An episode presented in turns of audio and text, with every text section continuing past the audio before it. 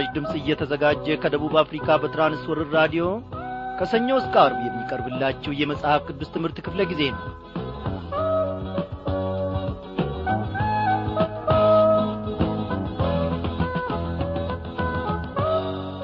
እግዚአብሔር አምላካችን እያንዳንዱን ቀን እየጠበቀን እየባረከን እነሆ ለዚህች ለተወደደች ጊዜ ደግሞ እንድንበቃ ፈቃዱ ሆኗል።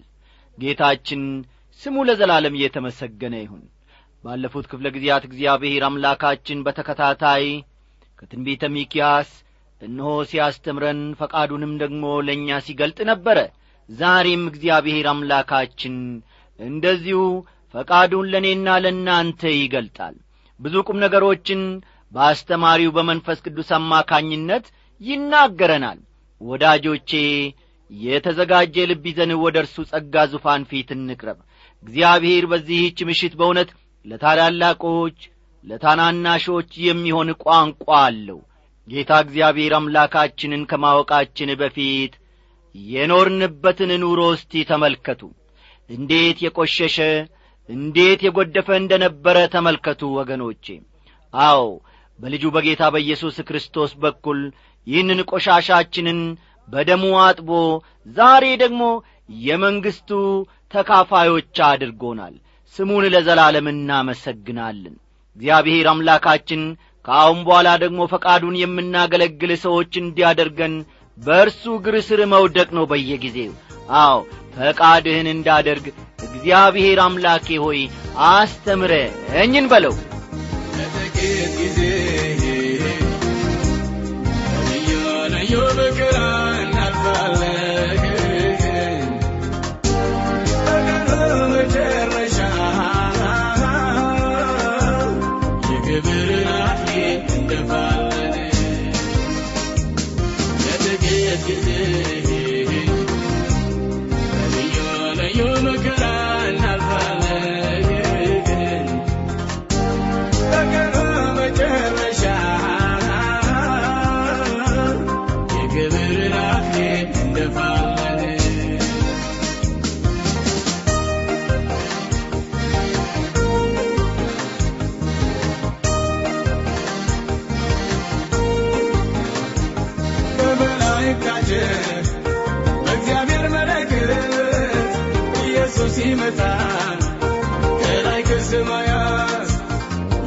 ኑ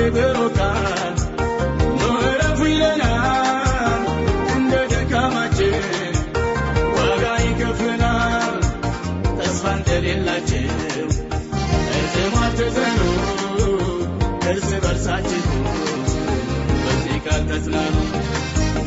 ለጥቂት ጊዜ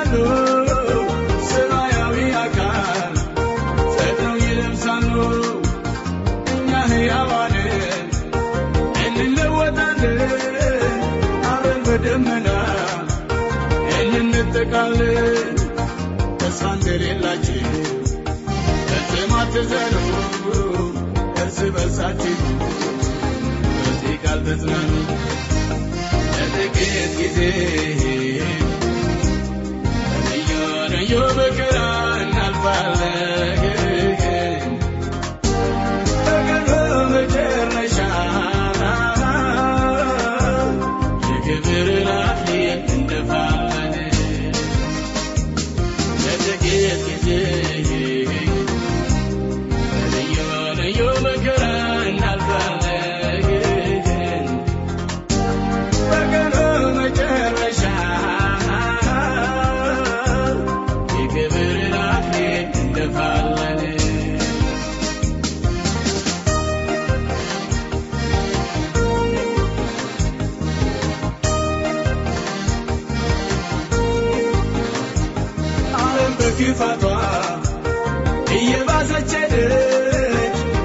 ሕያዋንን አልፋ በድን አሳደደች አዲስ ነገር የለም። ነው እንደተጻፈው በክርስቶስ ትዕግስት ሁሉን እንለፈው የሚረዳን ጸጋ። ጌታ ይሰጠናል ኋላም በመምጣቱ በክብር ይገልጠናል። ለጥቂት ጊዜ i'm a again.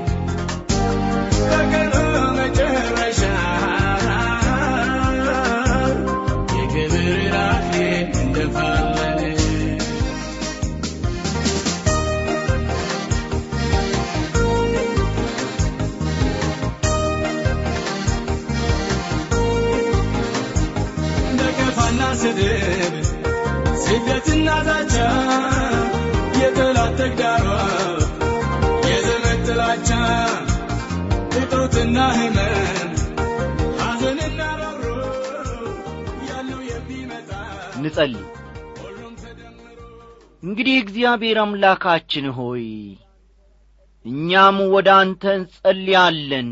የልባችንን ሐሳብ ለአንተ እናስታውቃለን።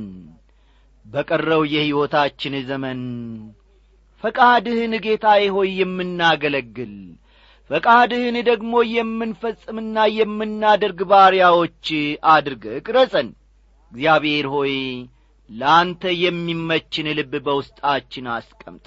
ለሥጋችንና ለዓለም ጌታዬ ሆይ የሚመችን ልብ ሳይሆን ለአንተ የሚመችን ልብ በውስጣችን ፍጠር። እግዚአብሔር ሆይ ስለ ዛሬቱ ቀን ደግሞ እናመሰግንሃለን። ጌታዬና አምላኬ ሆይ ስምህን ስንጠራ ነፍሳችን ትረካለች ትጠግባለች።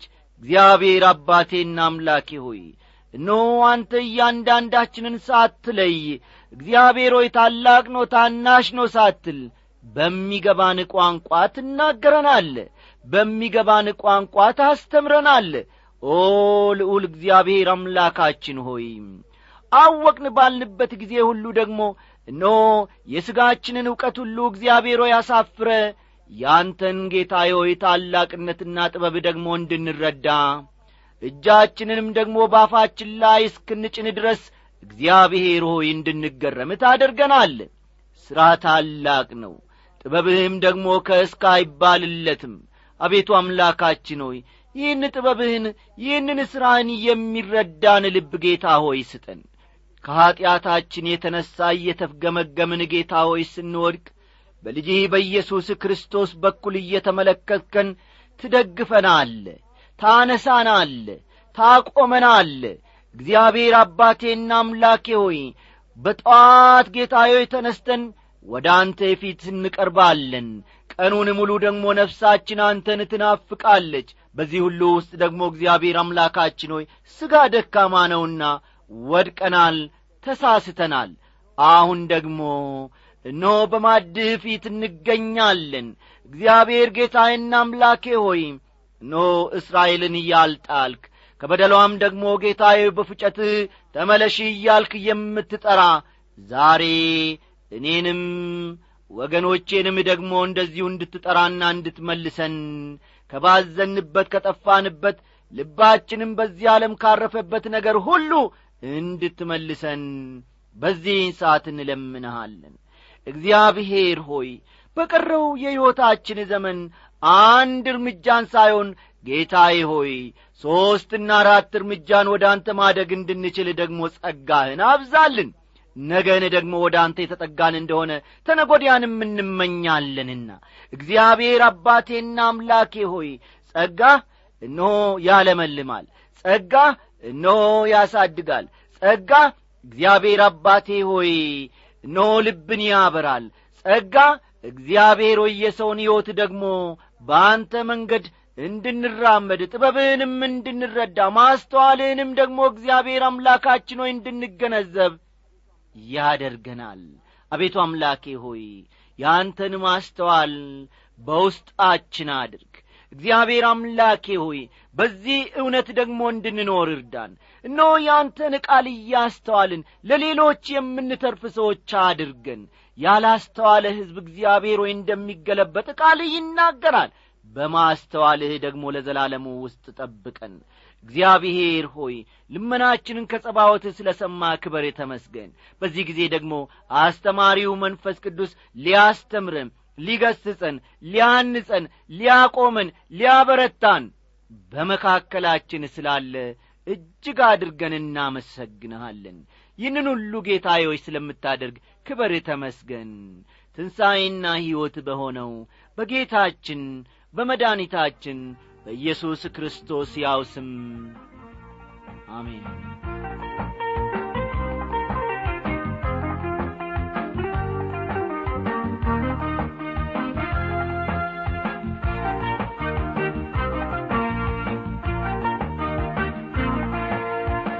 ውድ አድማጮቼ በዛሬው ምሽት ክፍለ ጊዜ ጥናታችን እንግዲህ ከትንቢተ ሚኪያስ ተከታታዩን ክፍል ይዘንላችሁ ቀርበናል።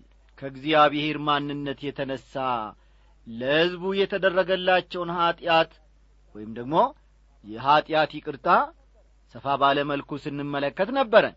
ዛሬም ይህንኑ ይዘንላችሁ ቀርበናልና መጽሐፍ ቅዱሶቻችሁ እንደ ወትሮ ሁሉ ገለጥ ገለጥ አድርጋችሁ ሚኪያስ ምዕራፍ ሰባት ቁጥር አምስትን አውጡ። ቤተ ሚኪያስ ምዕራፍ ሰባት ቁጥር አምስት።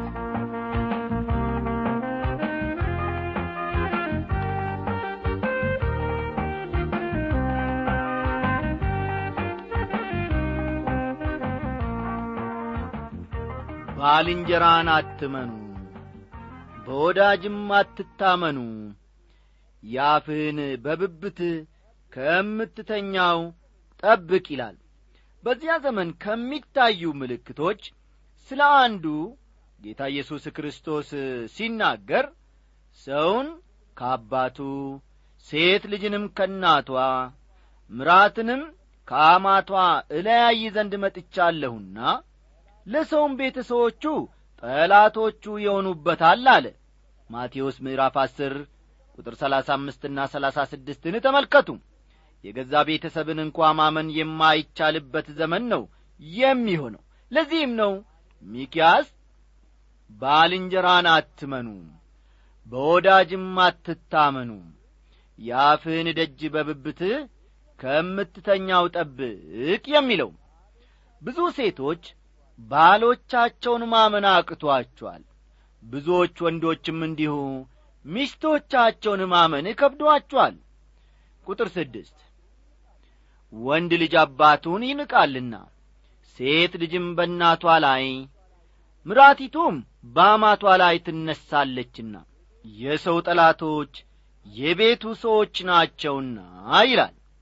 በሰዎች መካከል እንዲህ ያለ ሁኔታ ሲከሰት ያለውን ክስረትና ጉስቁልና ያመለክታል። ሞራላዊ ዝቅጠትና መላሸቅንም ያሳያል። አሁን ያለነው በእንደዚያ ዐይነት ዘመን ውስጥ ነው እነዚህ ነገሮች በብዙዎቻችን ቤተሰብ ውስጥ ይታያሉ። ስለሆነም ማፈርና አንገታችንን መስበር እንጂ መኵራራት አንችልም። ቁጥር ሰባት እኔ ግን ወደ እግዚአብሔር እመለከታለሁ። የመድኃኒቴንም አምላክ ተስፋ አደርጋለሁ። አምላኬም ይሰማኛል ይላል። እዚህ ላይ የሚኪያስን እምነት የሚኪያስን ድፍረትና ልበ ሙሉነት እንመለከታለን። እግዚአብሔር እንደሚሰማው ያውቃል። ነገሮችን መልክ መልክ እንደሚያስይዛቸውም ያውቃል። እርግጥ ነው ጨለማው እጅግ ከብዷል። ወጀቡም ድምፁን ከፍ አድርጎ ያጓራል። ይሁን እንጂ ከእግዚአብሔር እየተወለደ ሰውን እነዚህ ነገሮች ሊያስፈራሩት አይገባም ጌታ ኢየሱስ ክርስቶስ ሲናገር ሰዎች ከፍርሃትና በዓለም የሚመጣበትን ከመጠበቅ የተነሣ ይደክማሉ የሰማያትም ኀይላት ይናወጣሉና። ይህም ሊሆን ሲጀምር ቤዛችሁ ቀርቦአልና አሻቅባችሁ ራሳችሁን አንሱ ብሏል። ሉቃስ ምዕራፍ ሀያ አንድ ቁጥር ሀያ ስድስት ቁጥር ሀያ ስምንትን ተመልከቱ የሉቃስ ወንጌል ምዕራፍ ሀያ አንድ ቁጥር ሀያ ስድስት እንዲሁም ቁጥር ሀያ ስምንት ሚኪያስ ደግሞ እኔ ግን ወደ እግዚአብሔር እመለከታለሁ የመድኃኒቴንም አምላክ ተስፋ አደርጋለሁ አምላኬም ይሰማኛል ይላል።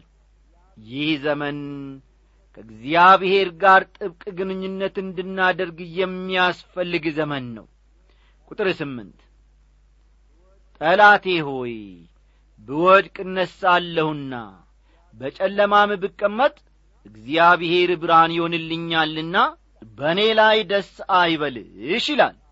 ይህ በቅዱሳት መጻሕፍት ውስጥ ደግመን ደጋግመን የምንመለከተው እውነት ነው።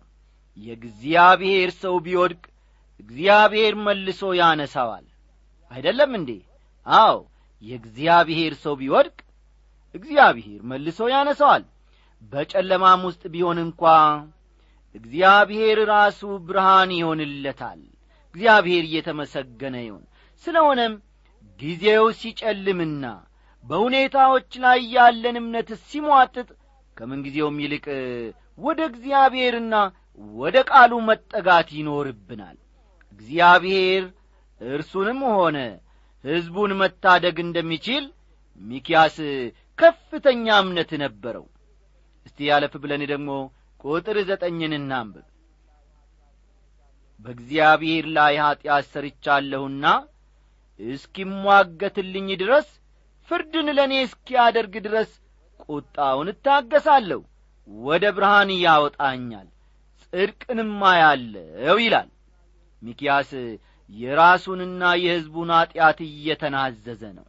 በአምላኩ ላይ ልቡ እጅግ የተማመነ ነበር። ራሱን ለእግዚአብሔር ፈቃድ አስገዝቷል። የእያንዳንዱ አማኝ ሕይወትም ይህን መምሰል አለበት። ተመልከቱ። ሚኪያስ የራሱንና የሕዝቡን ኀጢአት እየተናዘዘ ነው። እኔና እናንተ እንኳን የሕዝቡን ይቅርና እንኳን የቤተሰባችንን ኀጢአት ይቅርና የራሳችንም ኀጢአት መናዘዛችን አንዳንድ ጊዜ እኔ ፈራለሁ ብዙ ጊዜ የምንፈልገውን ነገር ብቻ ለእግዚአብሔር ቀርበን እንናገር ይሆናል። እንጨቀጭቀው ይሆናል። በድያለሁ። እኔ በደለኛ ነኝ አምላኬ ሆይ። እኔ ኀጢአተኛ ነኝ። እኖ አንተ ምሕረትህን ደግሞ ከጸባዖት ለግሰኝ ብለን የምንለምነው የምንለማመነውም አይመስለኝም። ወዳጆቼ ሚኪያስ ግን የራሱንና የሕዝቡን ኀጢአት በእግዚአብሔር ፊት እየተናዘዘ ነው በአምላኩ ላይ ልቡ እጅግ የረጋ የተማመነም ነበረ። ራሱን ለእግዚአብሔር ፈቃድ ደግሞ አስገዝቷል። የእያንዳንዱ አማኝ ሕይወትም ታዲያ ይህን መምሰል አለበት የምለው ከዚህ የተነሣ ነው ወገኖቼ። ሁኔታዎች አሁን የያዙትን መልክ እንዲይዙ እየፈቀደላቸው እግዚአብሔር ራሱ ነው። ስለሆነም ከእርሱ ቁጥጥር ውጪ እንደሆነ በፍጹም ማሰብ የለብንም። አንዳንድ ጊዜ ከአቅማችን በላይ የሆነ ከባድ ፈተና ሊደርስብን ይችላል። መሸከም አቅቶን እግራችን መንቀጥቀጥ ይጀምራል። አዎ ያኔ ወደ ግራም ብንዘረጋ ወደ ቀኝም ብንዘረጋ አይዟችሁ የሚለን ሰውን እናጣ ይሆናል። እግዚአብሔር አምላካችንም እነሆ ጆሮውን ድፍና አድርጎ የማይሰማ የሚመስለን ጊዜም አለ። እግዚአብሔር ግን ወገኖቼ ሁኔታዎችን ሁሉ ይቈጣጠራል ሁኔታዎች ሁሉ ደግሞ ከእሱ ቁጥጥር ውጪ ፈጽሞ አይሆኑም ሆነውም አያውቁም። ስለዚህ በእግዚአብሔር ላይ እንታመን። ቁጥር አስር ጠላቴ ምታያለች እኔንም አምላክህ እግዚአብሔር ወዴት ነው ያለች በእፍረት ትከደናለች። ዐይኖቼ ይመለከቷታል። አሁን እንደ መንገድ ጭቃም ትረገጣለች ይላል። እግዚአብሔርን እያገለገላችሁ እንደሆነ ተናግራችኋል። ሊረዳችሁ እንደሚችል ስትመሰክሩም ነበረ ታዲያ ለምን አሁን አይረዳችሁም? ለምን ፈጥኖ አይደርስላችሁም በማለት ጠላት መዘባበቻና እነሆ ማሾፊያም አድርጓቸዋል። ስለዚህም እኔና እናንተንም ጠላት ብዙ ጊዜ እንደዛ ይለናል። እነሆ እናምናለን ትላላችሁ። ይህ አስር ጊዜ ጸሎት ቤት ትሮጣላችሁ። ታዲያ ምን የአምላካችሁ አይሰማችሁም? የምንባልበት ጊዜም አለ። ጠላት ግን አንድ ያላስተዋለው ነገር ቢኖር ወገኖቼ እግዚአብሔር ጻዲቅ መሆኑን ነው አስተዋላችሁ ጠላታችን ምንጊዜም የማይረዳው ነገር ቢኖር እግዚአብሔር ጻዲቅ መሆኑን ነው። ይህንን ያደረገው ለፍርድ መሆኑን ነው። የፍርድ ጊዜ ካበቃ በኋላ እግዚአብሔር መልሶ በፈራጆቻቸው ላይ ይፈርዳል። የእስራኤል ጠላቶች እንደሚደመሰሱ ካመለከተ በኋላ ሚኪያስ ለእስራኤል እንደ ገና የመቋቋም ጊዜ እንደሚሆንላት ይናገራል። የተለያዩ የቅዱሳት መጻሕፍት ክፍሎች እስራኤል የወይን ተክል እንደሆነች ያመለክታሉ። ከእነዚህም አንዱ በትንቢተ ኢሳይያስ ምዕራፍ አምስት ከቁጥር አንድ እስከ ሰባት ያለው ነው። እስራኤል የወይን ተክል እንደሆነች የሚያመለክተው ትንቢተ ኢሳይያስ ምዕራፍ አምስት ከቁጥር አንድ እስከ ሰባት ያለው ክፍል ነው። እዚህ ላይ ሚኪያስ የሚናገረው በወይን ዙሪያ ስለሚሠራ አጥር ወይም ቅጥር ነው። ቁጥር አሥራ አንድ ቅጥርሽ በሚሠራበት በዚያ ቀን ድንበርሽ ትስፋፋለች ይላል። ምንም እንኳ ወደ ምርኮ ቢወሰዱም ሕዝቡ እግዚአብሔር ከዚያ ያወጣቸዋል። ጥበቃውንም በእነርሱ ላይ ለማጠናከር ዙሪያውን ቅጥር ይሆንላቸዋል። ቁጥር አሥራ ሁለት በዚያ ቀን ከአሦርና ከግብፅ ከተሞች ከግብፅ እስከ ወንዙ ከባሕርም እስከ ባሕር ከተራራም እስከ ተራራ ድረስ ወደ አንቺ ይመጣሉ ይላል። ቀደም ብለን ከምዕራፍ አራት እንደ ተመለከት ነው የጥንት ጠላታቸው አሦርን ጨምሮ አሕዛብ ሁሉ ወደ ጽዮን ይመጣሉ ተመልከቱ። በምዕራፍ አራት እንደ ተመለከት ነው የጥንት ጠላታቸው አሦርን ጨምሮ አሕዛብ ሁሉ ወደ ጽዮን ይመጣሉ። ከጽዮን ሕግ ከኢየሩሳሌምም የእግዚአብሔር ቃል ይወጣልና። ብዙዎች አሕዛብ ሄደው ኑ ወደ እግዚአብሔር ተራራ ወደ ያዕቆብ አምላክ ቤት እንውጣ እርሱም መንገዱን ያስተምረናል በፍለጋውም እንሄዳለን ይላሉ ሲል ይናገራል። ሚኪያስ ምዕራፍ አራት ቁጥር ሁለትን ተመልከቱ። ትንቢተ ሚኪያስ ምዕራፍ አራት ቁጥር ሁለትን ልብ ይሏል። ይህ ታላቅ የበረከት ጊዜ ከመሆኑ በፊት ግን ሚኪያስ አስቀድሞ የፍርድ ጊዜ እንደሚኖር ያመለክታል። ቁጥር አሥራ ሦስት ምድሪቱ ግን በሚኖሩባት በሥራቸው ፍሬ ምክንያት ባድማ ትሆናለች ይላል። ሕዝቡንና መሬቱን በማይነጣጠል ሁኔታ በአንድነት ነው እግዚአብሔር የሚመለከታቸው። የእግዚአብሔር በረከት ወደ ሕዝቡ ሲመጣ ምድሪቱም ጭምር ትባረካለች። ይሁን እንጂ ያ የበረከት ጊዜ ገና አልመጣም። ቁጥር በቄርሜሎስ መካከል ባለው ዱር ብቻቸውን የተቀመጡት ሰዎችህ የርስትህን በጎች በበትርህ አግድ ይላል። ከትንቢተ ሚኪያስ ምዕራፍ ስድስት ቁጥር ዘጠኝ እንደ ተመለከት ነው ከዚህ ቀደም በትር የሚወክለው ምንን ነው ብለናል? ፍርድን ነው። በትር የሚወክለው ወይም የሚያሳየው ፍርድን ነው እዚህ ላይ ደግሞ በትር የሚወክለው መጽናናትን እንደሆነ እንመለከታለን። ተመልከቱ። በዚህ ክፍል ውስጥ ግን በትር የሚወክለው መጽናናትን እንደሆነ እናያለን። በትርህና ምርኩዝህ ያጽናኑኛል አለ የእግዚአብሔር ሰው ዳዊት። መዝሙር ሀያ ሦስት ቁጥር አራትን ተመልከቱ መዝሙር ሀያ ሦስት ቁጥር አራት። ሚኪያስ በተገቢው ሁኔታ ነበር ወደ እግዚአብሔር የቀረበው። በመጀመሪያ ደረጃ የራሱንና የሕዝቡን ኀጢአት ተናዘዘ። ከዚህም የተነሣ ለእርሱና ለሕዝቡ ከእግዚአብሔር ዘንድ የመጽናናት ጊዜ መጣላቸው። ቀጥሎ የምንመለከተውም ለዚሁ ለነቢዩ ጸሎትና ኑዛዜ እግዚአብሔር የሰጠውን መልስ ነው እንዲህ ይላል ቁጥር አሥራ አምስት። ይህ የዛሬው የመጨረሻ ክፍላችን ነው። ከግብፅ ምድር እንደ ወጣህበት ዘመን ታምራትን አሳያቸዋለሁ ይላል። እግዚአብሔር እስራኤላውያንን ከግብፅ ምድር ያወጣቸው በታምር እንደ ነበር ይታወቃል።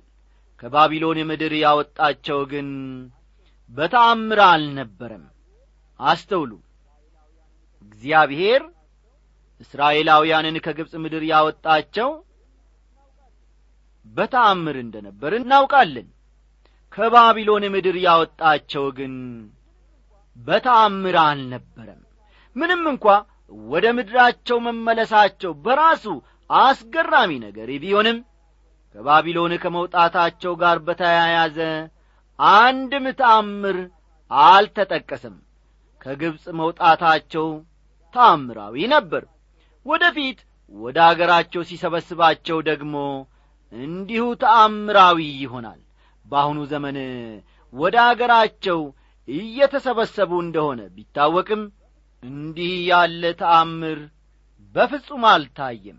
ስለሆነም ትንቢቱ ገና አልተፈጸመም ማለት ነው